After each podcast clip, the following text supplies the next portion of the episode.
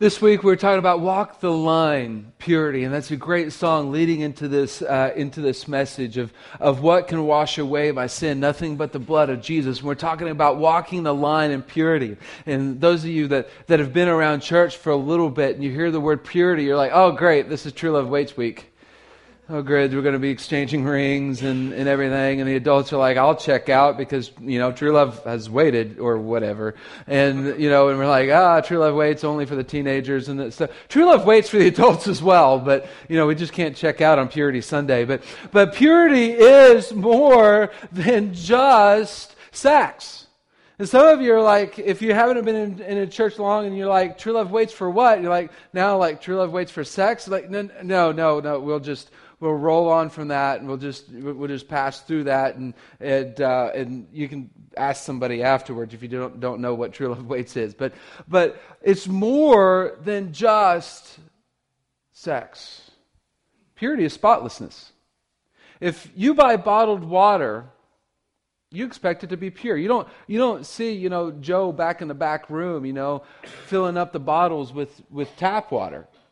If you buy bottled water, your image of this bottled water and how it got into the bottle is some dude up in Colorado, like wading a stream, and he's got all the bottles in there and, and he's filling it up. Like that's our image of pure bottled water, right? And if we're paying five bucks for water, somebody better be in Fiji. filling it up. We expect it to be pure. We expect it to be spotless. We expect it to be clean. Purity is a spotless, clean life. Way back 10 weeks ago, when we talked about our identity and being blessed, that where our, our identity is blessed, we read this verse, Ephesians 1 4, even before he made the world. God loved us and chose us in Christ to be holy and without fault in his eyes. Other translations would, would say, even before uh, God, God created the world, he, he made us spotless. He chose us to be spotless and blameless in His eyes. Spotless and blameless simply means pure. God is the purest of all pure. He is clean, He is completely spotless. And He makes us that way. And those of you that might be just checking out this church thing and, and might be non fan of, of God or of church, but you're just here and you're like, me being spotless, I mean, that's just, that's crazy. I can't imagine being spotless, especially when we have the standard of God involved in this. But even those of us that have been Christians, be like, well, I know what God says, I know what Paul wrote here, but man, I don't feel spotless. And I don't always act spotless. Anybody here always act spotless? Anybody? Anybody? Show of hands. I mean, this is all play here. Anybody? Anybody? Good. We don't have any liars here among us. That's that's good. That's good to know. Especially since we're in church. You know, we don't want to lie in church.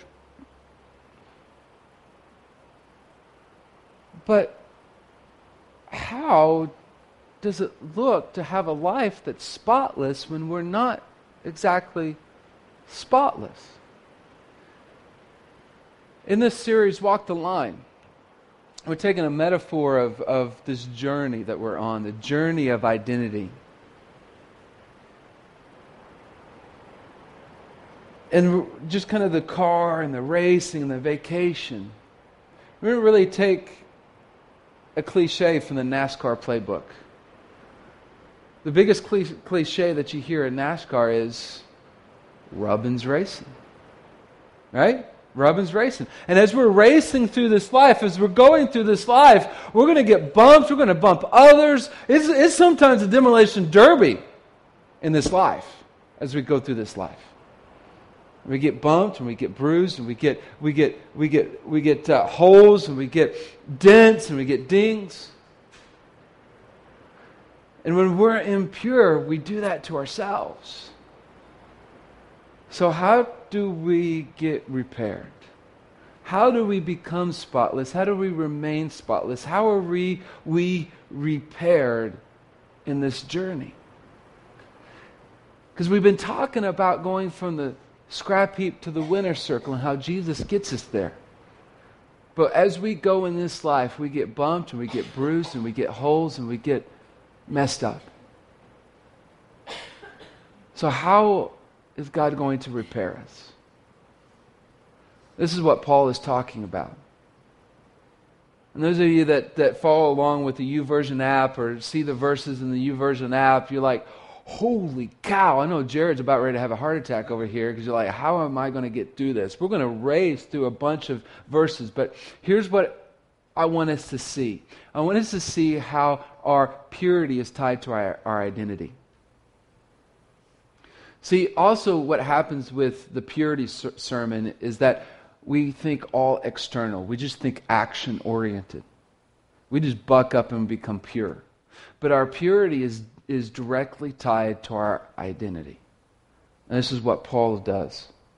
Ephesians 4:17. If you have your Bible, you can follow along. We're going to throw the verses up there on the screen, but if you have the YouVersion app with a smartphone or a tablet, I highly recommend it.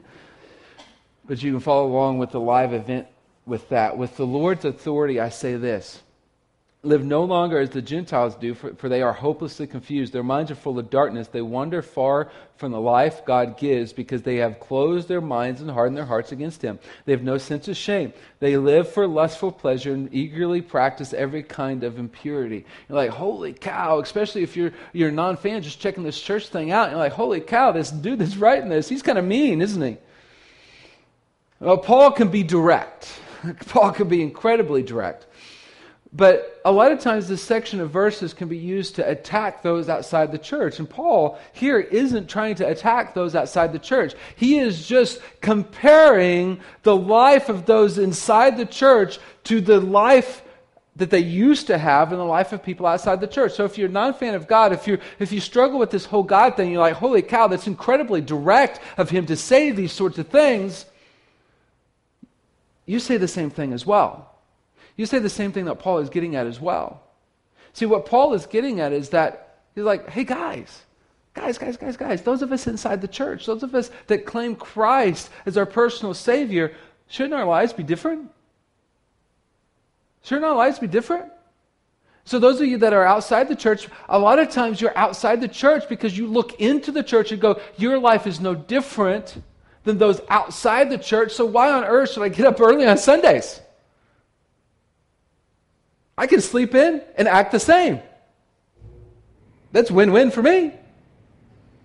And so, those of you that are maybe outside the church and struggle with Jesus and God and this whole thing, you say the same thing as Paul. You're going, your life should be different. And when it's not, you're like, there's something wrong with that. And so all Paul is doing is comparing the life of those of people who are inside the church to those who are still outside the church and comparing our former way of life with our current way of life. And Paul keeps going. But that isn't what you learned about Christ. That's not what you learned. When you came inside the church, when you accepted Christ as your Savior, when you took on God's identity as a saint, this isn't what you learned. You've changed. Since you have heard about Jesus and have learned the truth that comes from Him, throw off your old sinful nature and your former way of life, which is corrupted by lust and deception. Instead, let the Spirit renew your thoughts and attitudes. Put on your new nature. Put on your new nature, created to be like God, truly righteous and holy. Paul is using a clothing metaphor, which is a metaphor used all throughout the Bible for this idea of purity and righteousness and holiness, that we are taking off our old nature and we're putting on a new nature. Basically, Paul is saying, put on your Jesus clothes. In our metaphor, in our metaphor of journeying cars, when our car gets beat up, which are all of our cars do, all of our bodies do, we do not live perfect lives. And sin beats us up. When we have holes and when we have dents, and those of you that work on cars, what do you do when you have a hole or a dent in your car? You put on a paste called Bondo, right? You smooth it out. Put on this paste. Here's what Paul is telling us take Jesus as, a, as your Bondo. Put it in the hole. Put him in the dent. where we are imperfect, which is pretty much everywhere, put Him in. Put on Christ. Smooth it over so that the dent is gone. Smooth it over. Put on Christ. Put on the new self. Because that is our identity. You hear the identity coming out of this? This is our new self. This is who God is creating as saints, as people who are faithful followers, as God is making a saint. He has given us a new self. And so, just like our clothing, just looking across the room, it does not look like any of you made your clothing this morning. But you sewed it together. Lori? Lori? No? Okay. Most of us, some dude in China made it and we walked into our closet and we picked it up, picked it out, and put it on. We cannot claim any work for that. Desmond's checking to make sure I'm right, but we cannot, just don't take it off, that's all I ask. We cannot claim any superiority for putting on our clothes. In fact, most of us say just thank you. Thank you for putting on clothes. I don't really care what it is. Thank you. We cannot claim any superiority for just putting on clothes. And that's what Christ has done. Here's the clothes that I want you to wear, just put it on. There's intentionality to it, but we cannot claim any work behind it because we did not create the clothes. And so we're putting on Jesus, we're putting on the new self. We're filling in Jesus into the holes that we've created by being impure. And what does that look like? Stop telling lies. Taylor, you told a lie this morning. You said it wasn't your handwriting. Perfect, perfect sermon illustration. Thank you for playing into my hands this morning, Taylor. Thank you very much. Stop telling lies. Tell, let us tell our neighbors the truth, for we are all parts of the same body. As people who are saints, we should not tell lies. We should be honest. People should be able to look at us and whatever we say, they should be able to trust whatever we say. When we were up in New York, I was around uh, a group of, of guys, a group of dads, and uh, one guy had used to live in Fort Worth, and he lived for a Christian. He was like, I couldn't trust, I couldn't trust anything of what that guy said. Now he wasn't, he didn't, he, he did not go to church simply because of this one guy, but it certainly didn't help this boss that he had that was a Christian that claimed to know Christ, he couldn't trust him. He kept lying to him. And when we're in these situations, especially when, uh, when, when we could look bad, when we've messed up and we could look bad, are we willing to skirt the truth a little bit in order to make ourselves look a little bit better? Or can people trust what we say? Can people trust what we say? Can people trust what you say? Can people trust what I say? I mean, I think all of us should, should be able to agree that people who follow God, we should be able to trust what they say. I think we should all, all be able to agree to that. Even if you don't believe in God, you'd probably sit there and go, yeah, yeah, yeah. If you believe in God, you should be able to trust what you say. And as we put on Christ, we put on trustworthiness. Then, and don't let sin, and don't sin by letting anger control you. Don't let the sun, sun go down while you're still angry, for anger gives a foothold to the devil. Like, don't, don't let your anger fester. You know, this whole don't let your sun go down on your anger type of thing. You know, this doesn't mean we, we get to 8 o'clock at night and you're like, oh no, I got angry at this guy today and I got a call. And it's a, it's, it's, a, it's a principle. And the thought behind the principle is that we don't let it fester. We don't let our anger fester. And Paul isn't telling us to not get angry either. We don't let our anger fester. Because when our anger festers, it gets infected and it gets pussy. And it just, just, it just looks bad. When pus starts oozing out, it's just a bad day. Anger festers. but you don't know what they did to me. I'll guarantee whatever they did was less than what happened to Paul and less than what happened to Jesus. And they both taught the same thing. Don't let your anger fester. So last week I, I took on a, a few weeks ago, I took on a new job at Lake Country across town. Um, and I was frustrated. I got upset with uh, a guy that works for me. And we dealt with it and we moved on. Don't let the anger fester and get infected. And shouldn't we agree that people that are pure, people that are saints, people that are following God, shouldn't we agree that we shouldn't be angry people? That by the characteristic of our life, we, somebody you know wouldn't be able to say, "Man, that is just an angry person." I think we should be able to all agree to that. What else? What else does it look like to put on Christ? If you're a thief, quit stealing. Now, for those of us that think, oh, I'm not a kleptomaniac, I'm good. Hold on, hold on, just hold on, we'll get to you. Instead, use your hands for good, hard work, and then give generously to others in need. In 2 Thessalonians chapter 4, Paul goes into more detail on what he means by, you know, do good, hard work. Basically, what he is getting at isn't just the kleptos. Now, you know, we shouldn't just, you know, five finger discount somebody either. But when we clock in, are we doing good, honest work? When we show up to work and get paid, are we doing good, honest work? Are we stealing?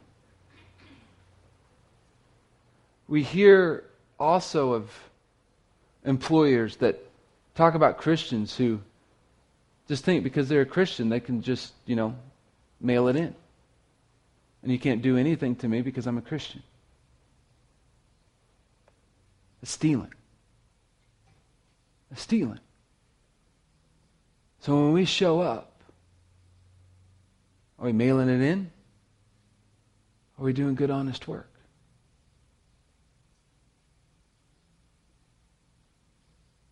Nathan, that's bad news for you.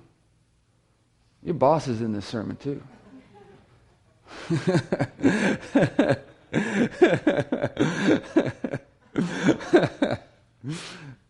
You know, for the rest of us at least, our bosses aren't here. so when you take the carts out, like hiding behind cars, taking a nap, you know, that sort of thing. Sorry, too much sun this weekend. Got to keep the lips chapped, because, or unchapter, however that works. Are we doing a good, honest work when we show up? And it, it, while it's important for the adults, the students, people kind of expect you to mail it in if you show up to work. It's kind of the expected status quo. So blow them away. Blow them away. Pure people don't steal. Pure people don't steal which includes doing a good, honest work and giving to those in need. But Paul continues Don't use foul or abusive language. Let everything you say be good and helpful, so that your words will be an encouragement to those who hear, hear them. Those of you that were in the second service last week or heard the podcast found out that our worship leader used to be a potty mouth. Like, what is he talking about? Just listen to the podcast. You figure it out. But well, last week, but he's gotten over that. I think, from everything I can tell. Are the words that we that come out of our mouth are they building up or are they tearing down? Now, what Paul isn't doing here is he isn't giving us a list of words that are foul and abusive. He isn't, he isn't telling us this is the good list, this is the bad list. In fact, some of what Paul wrote was actually maybe quite crude to our churches today. Man, Taylor, you just set me up, man. You're talking about crudeness, and then you lied yourself. I mean, you just set me up all day today. So it's awesome. You're, you're awesome. But see, Paul wrote in Philippians, like, all of my past, all the good things that I accomplished, most translations would say rubbish. However, really what it is, is human excrement, human feces. That's that word rubbish. However, he used the strongest word for that word. And Paul, also in Galatians, when he's talking about how some people think circumcision adds to our salvation and makes us more saved, that in order to be saved, you have to be circumcised. When he's talking about those guys, Paul gets to the point where he says, those guys that think that, that, that, that circumcision adds to our salvation, you have to be circumcised in order to be saved, I wish they would just go off and cut the whole thing off. Some of you are like, that's in the Bible, that's in the Bible. And hey, whatever it takes to get you to read the Bible, Galatians, go home, read it today. Jesus himself used an illustration about human waste. Isaiah in the Old Testament used an illustration about menstrual cloths. My whole point is, is that Paul's not setting out a list of these are the good words, these are the bad words. See, I can be foul and abusive, but never use the bad word list. I'm tearing you down. And I'm being foul and abusive. But I never use a bad word list, so I'm all good. See, pure people build people up, not tear people down with their words. Pure people don't try and fit in with the run of words that they use. we all want to fit in, right? We all have that natural desire. And usually, when it comes to crude language, that's usually what it comes down to, is us trying to fit in.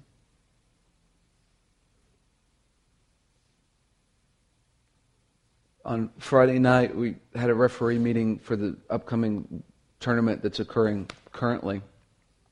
Um, and then a bunch of the referees went to old Chicago um, to watch the U.S. game.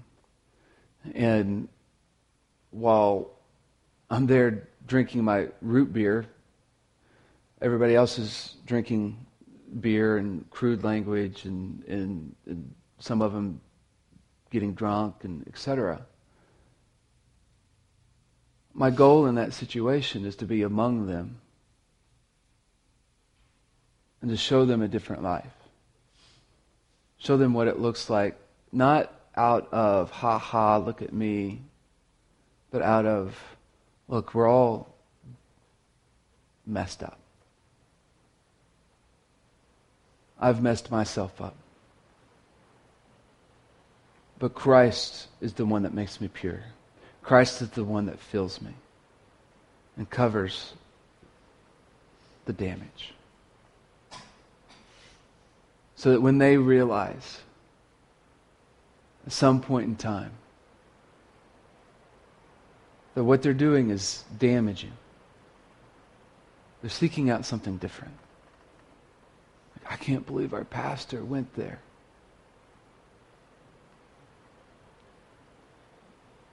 Jesus was accused of being a drunkard because of the places he went. The places we go do not define us. Places we go do not define us. We have to be wise, but we also need to live out a life of purity in front of others to be there and live a different life to show that there is a different possibility to life.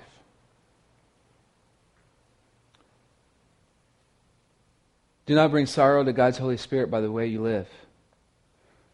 Remember, He has identified you as His own, guaranteeing that you will be saved on the day of redemption. Other translations will say, don't grieve the Holy Spirit. And I don't think this is another bullet point that Paul is getting at. I think that Paul is just saying, any of this stuff that we do, because we have the identity of being God's own, any of this stuff that we do grieves the Holy Spirit. It makes God cry. Like, like, like Paul is playing the feel sorry for God card. Like, you're breaking God's heart. You're making him cry. You're grieving him. Like, as, as, as parents, we've never played that card, right? You so disappointed me, my son.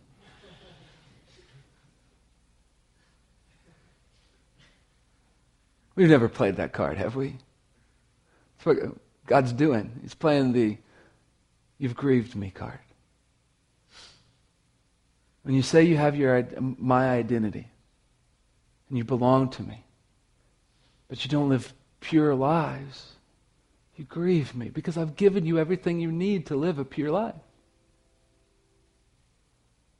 Get rid of all bitterness, rage, anger, harsh words, and slander, as well as all types of evil behavior. Instead, be kind to each other, tenderhearted, forgiving one another, just as God, through Christ, has forgiven you. As pure people, as people who have taken on Christ, we are kind and forgiving. We're kind and forgiving.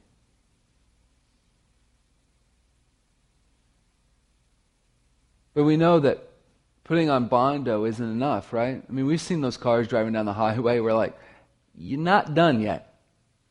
You have more to do. And what is that? You have to paint over it. To paint over the bondo. So what's our paint? What's our spiritual paint? Ephesians 5:1. Imitate God. Therefore, in everything you do, because you are his dear children, live a life filled with love, following the example of Christ. He loved us and offered himself as a sacrifice for us, a pleasing aroma to God. Our paint is the imitation of God, the imitation of the Father.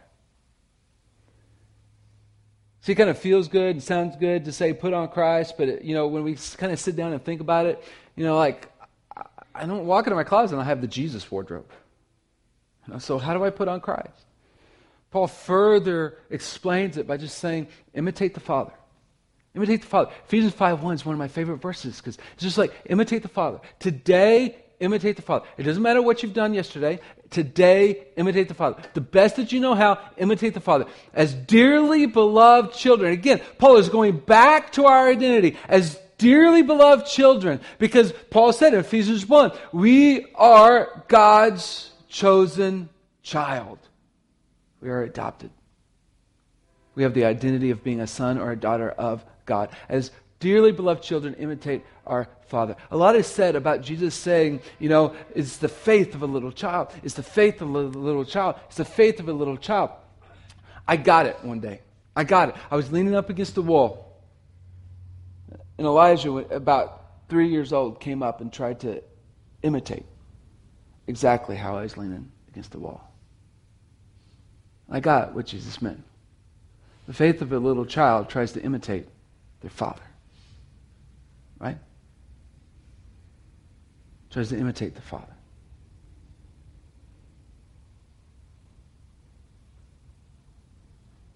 As little children, imitate your Father. That's our pain. That's what covers up everything. Imitate the Father. How do we imitate the Father? We imitate the Father through our love. Through our love. That was Ephesians 2. Through our love. He loved us and offered himself as a sacrifice for us, a pleasing aroma to God. That is our standard. We talked about last week that, that Christ is our standard of maturity. And now, as we are looking at purity, the relationship to maturity and purity is the purity is the visible aspect of our maturity. When we compliment somebody on their maturity, we better not be talking about physical aspects that either gets us slapped or in jail. One of the two. Hey, look, your body's so mature. Whap! Right? When we're talking about maturity, when we're complimenting somebody on maturity, we're talking about an inner maturity. And how does that come out? It comes out through purity. It comes out through purity. And Christ is our standard. So we imitate the Father through our love. And he's going to talk about three different sins that are crimes of passion. that we get mixed up with what really love is. Let there be no sexual immorality, impurity, or greed among you. Such sins have no place among God's people. Obscene stories, foolish talk, and coarse jokes. These are not for you. Instead, let there be thankfulness to God. You can be sure that no immoral, impure, or greedy person will inherit the kingdom of Christ and of God. For a greedy person is an idolater, worshiping the things of this world. Three crimes of passion. One is sexual immorality. Sexual immorality. Ladies, this is, this is where the dude's trying to say, you know, if you love me, if you love me, that's code word for, can you get in my pants? This is how you respond. If you love me, you would care about my purity. If you loved me, you would care about my purity because love is not sexual immorality.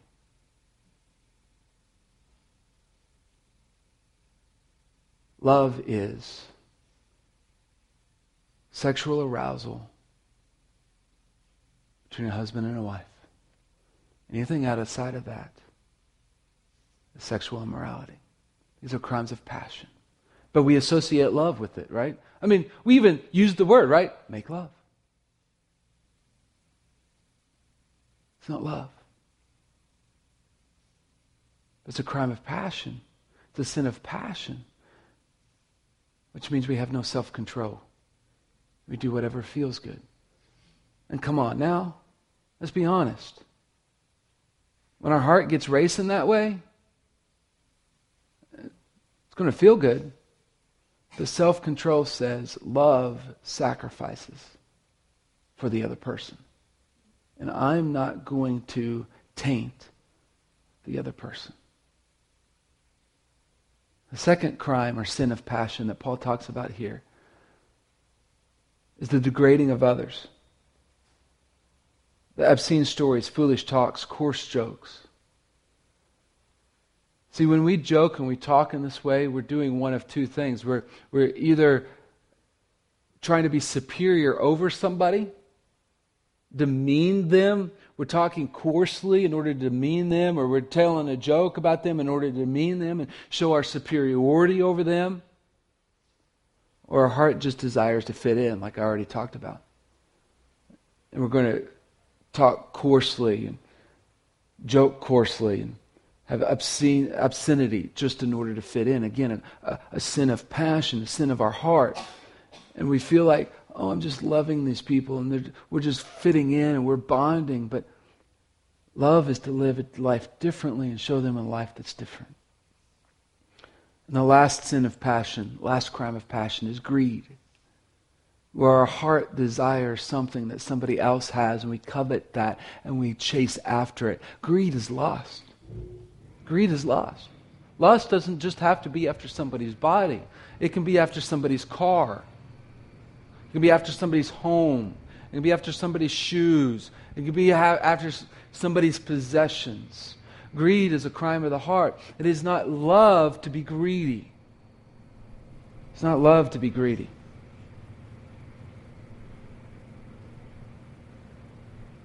I think that we could all agree.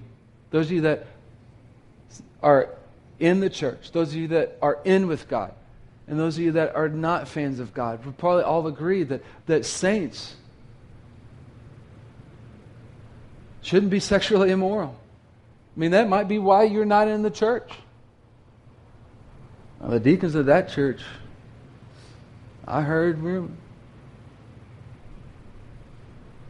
leadership of that church can't keep their pants on.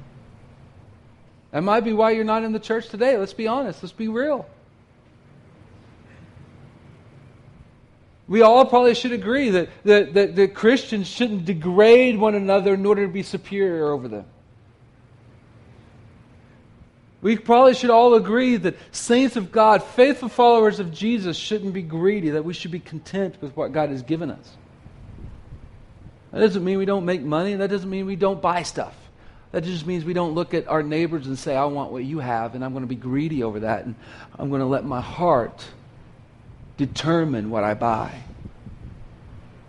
These are crimes of passion. These are crimes of lack of self control. These are, these are sins of, of, of no self control. We're just letting our heart rage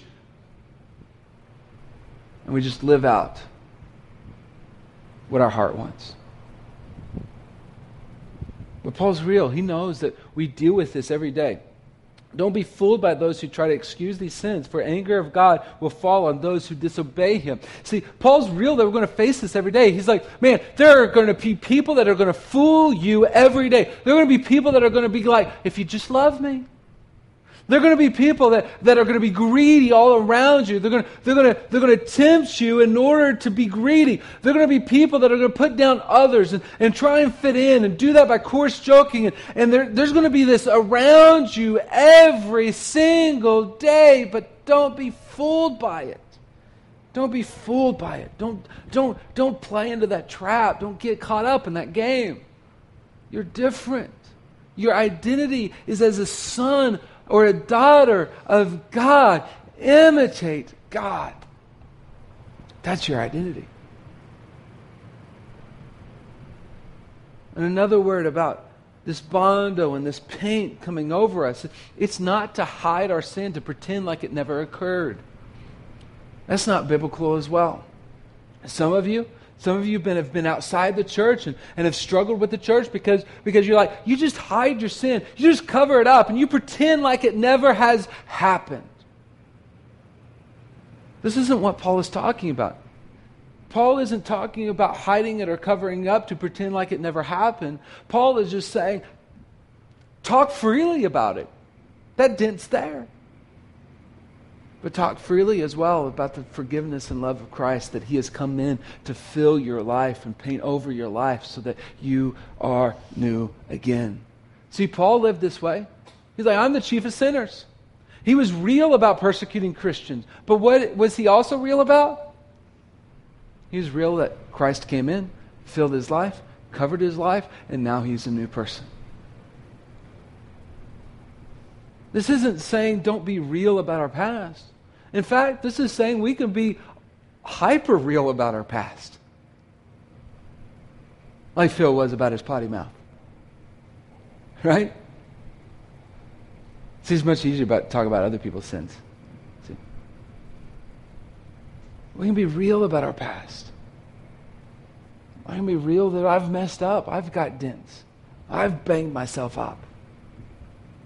Christ has filled me and made me spotless as well. And those of you that are struggling with this whole God thing, look, we're not asking you to behave like us. That's not what I'm asking you to do. I'm asking you to consider the identity that you have. And the identity that God offers through his Son. And as you begin to follow his son. As you begin to follow God, and today you decide to follow him, and today you decide, you know what? I would rather imitate God than imitate anybody else. So I'm going to follow him. That's, that's what I want. And then all this other stuff flows from it. Flows from it. See, this is why this is why Paul's talking about those that do these things do not inherit the kingdom of God. They're like, oh man, I'm not perfect. So what does that? No, no, no, no, no, no. Identity, identity, identity. The identity of God is going to have evidence of these things, or the lack of evidence of some of these things. The identity of God is going to be pure. Is there evidence of purity? Now, the realness is are you faking the evidence of purity? Are you faking it as well? But we all know that if we paint over something, that's not the final step. We have to buff it out, we have to make the paint pop. Paul says, Don't participate in the things these people do, for once you are full of darkness, but now you have light from the Lord.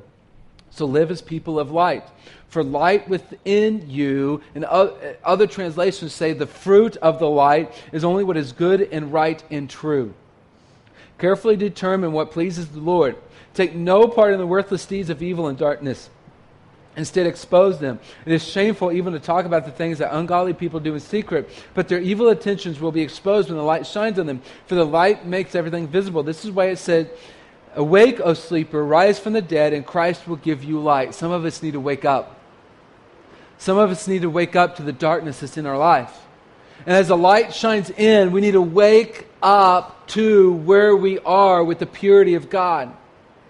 And the buff the thing that makes the, the paint pop is the fruit of God. Is the fruit of God. It's the fruit of the light. The goodness and purity that is produced by living out the identity that we have. And this is what God wants to do with our lives. He wants to produce fruit, good and pure and right fruit. But we have to wake up. Some of us, as, as, as, if we think back, those of you that were with us at Revive, as Andy said, some of us need to let God into rooms we haven't let Him into yet. That we've tried to keep dark because we don't even want to deal with it. That we need to wake up to the darkness that's even in our own life. Because until we let the light of God shine through our entire house, fruit can't be produced the way it, He wants to produce it.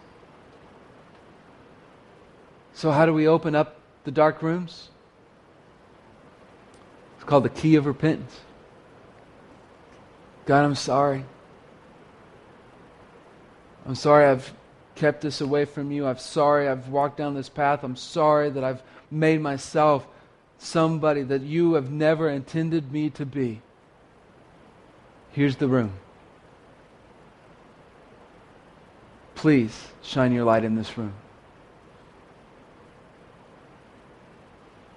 Those of us that don't feel spotless, that's the key. Those of us that don't feel pure, that's the key to purity. The key to purity isn't to fake purity. The key to purity isn't making ourselves pure. The key to purity is repentance before God so that He will make us spotless and pure, either for the first time or again. Says the band plays. Here's the challenge What room needs light? What room needs light? We bullet pointed, listed several different things. Anywhere from sexual immorality to our mouths to lying, stealing, What room needs light? Life and fruit won't be produced out of that room until we shine light on it. I'll be here if you want to pray with somebody, talk with somebody. Shelly's back there if you want to talk with her. Grab somebody that you trust to talk with and pray with. But at the end of the day, the challenge is what room needs to be opened to let light, the light, shine in. Let's pray. Heavenly Father, Lord, I thank you for this time. I thank you for the purity you give. I just pray that you will shine your light into our lives. Wake us up and let us see where you want to make us pure. In your name we pray. Amen. Go ahead and stand with us. Sing and pray as the Lord leads.